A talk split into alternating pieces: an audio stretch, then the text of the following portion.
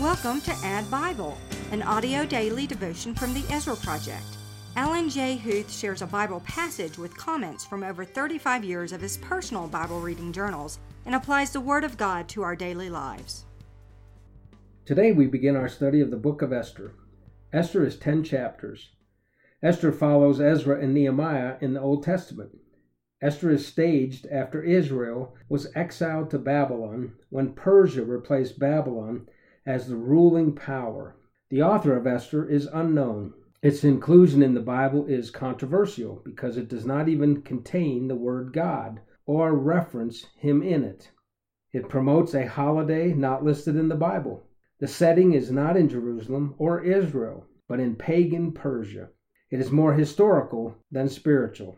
So let's start with chapter 1. Chapter 1 is 22 verses. We will enjoy its reading from Bible.is, from faith comes by hearing.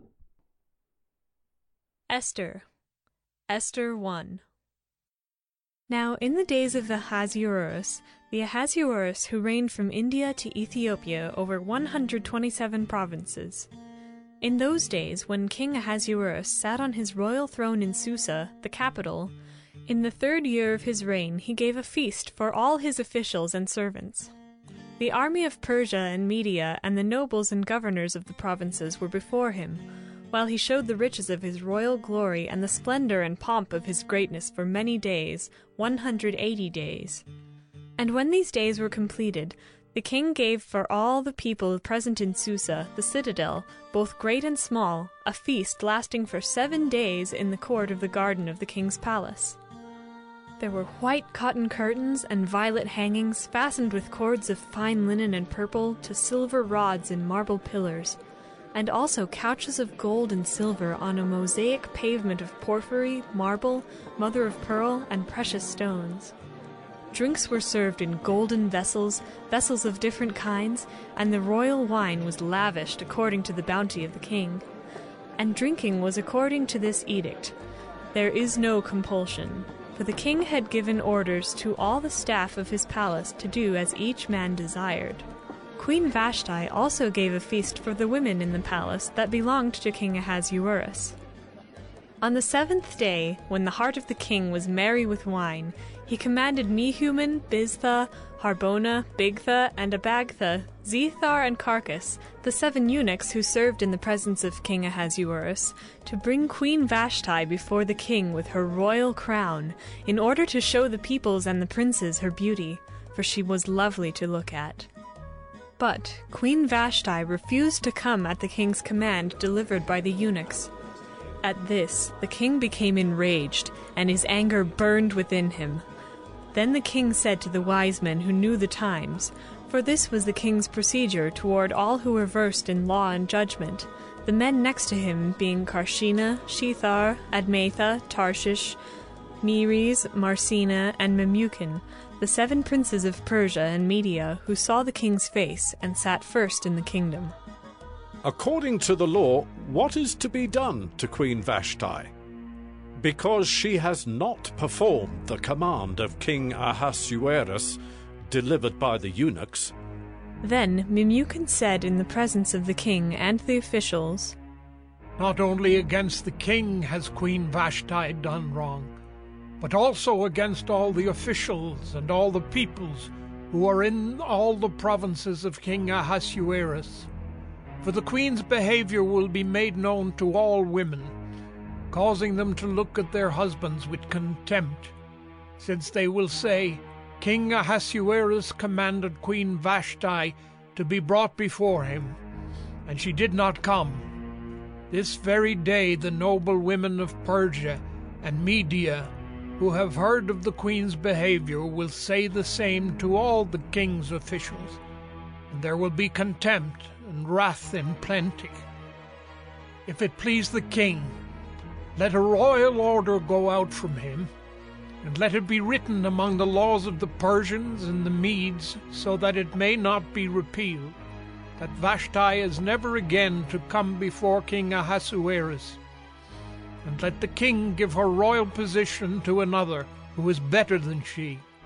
So when the decree made by the king is proclaimed throughout all his kingdom, for it is vast, All women will give honor to their husbands, high and low alike. This advice pleased the king and the princes, and the king did as Memucan proposed. He sent letters to all the royal provinces, to every province in its own script, and to every people in its own language, that every man be master in his own household, and speak according to the language of his people. What a party! Wow, what a great way to start this book. A 180 day party. That's like half a year. This king of Medes and the Persians was about to invade Greece so he was showing that he had the power and the wealth to do it. And when he had too much wine, he wanted to display the beauty of the queen. Queen Vashti didn't want to play, so she refused, embarrassing the king. Well, we can't have women in the kingdom bucking their husbands like the queen did, so she was dethroned. Quoting verse 20 So all women will give the honor to their husbands, great and small. Why did Queen Vashti refuse to come before the king? Well, the reasons are not listed in the scriptures, but we can kind of maybe make up our own story. Maybe she'd had enough of a husband or a king who was drunk all the time and didn't want to uh, abide by his desires as he was uh, filled with much wine. Some have even alluded that maybe he wanted her to come and dance before this party of drunk guys. But for whatever reason, she refused the king's order, and that was not permissible in that day and age. The appearance of a king who could not control the behavior of his own wife was weakening and could be copied by other women in the kingdom. Such behavior could not be spread, so Queen Vashti is banished from the king's presence. Such behavior could not spread, so Queen Vashti is banished from the king's presence, and word is sent across the whole kingdom that such behavior is not to be imitated by every other woman, so that every man could be master of his own household according to verse 22.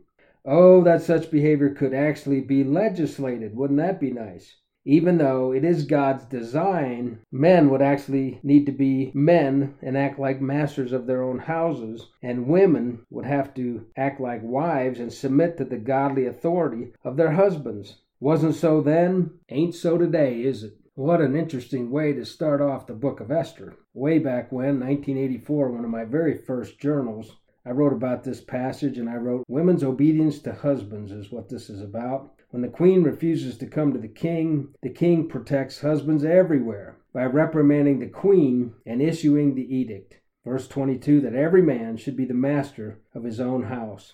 And I wrote a goal for myself back in 1984 that my responsibility from God is to be the master of my own home. About 20 years ago, when I read this passage in my journal, I wrote, that the queen disobeys the king, she won't go see him, and men wanted women to obey, so they de-queened her. Women still want to do their own thing and not honor or obey their husbands, so there is strife in the kingdom, especially in the United States. Again, this was 20 years ago, and I wrote the feminist movement.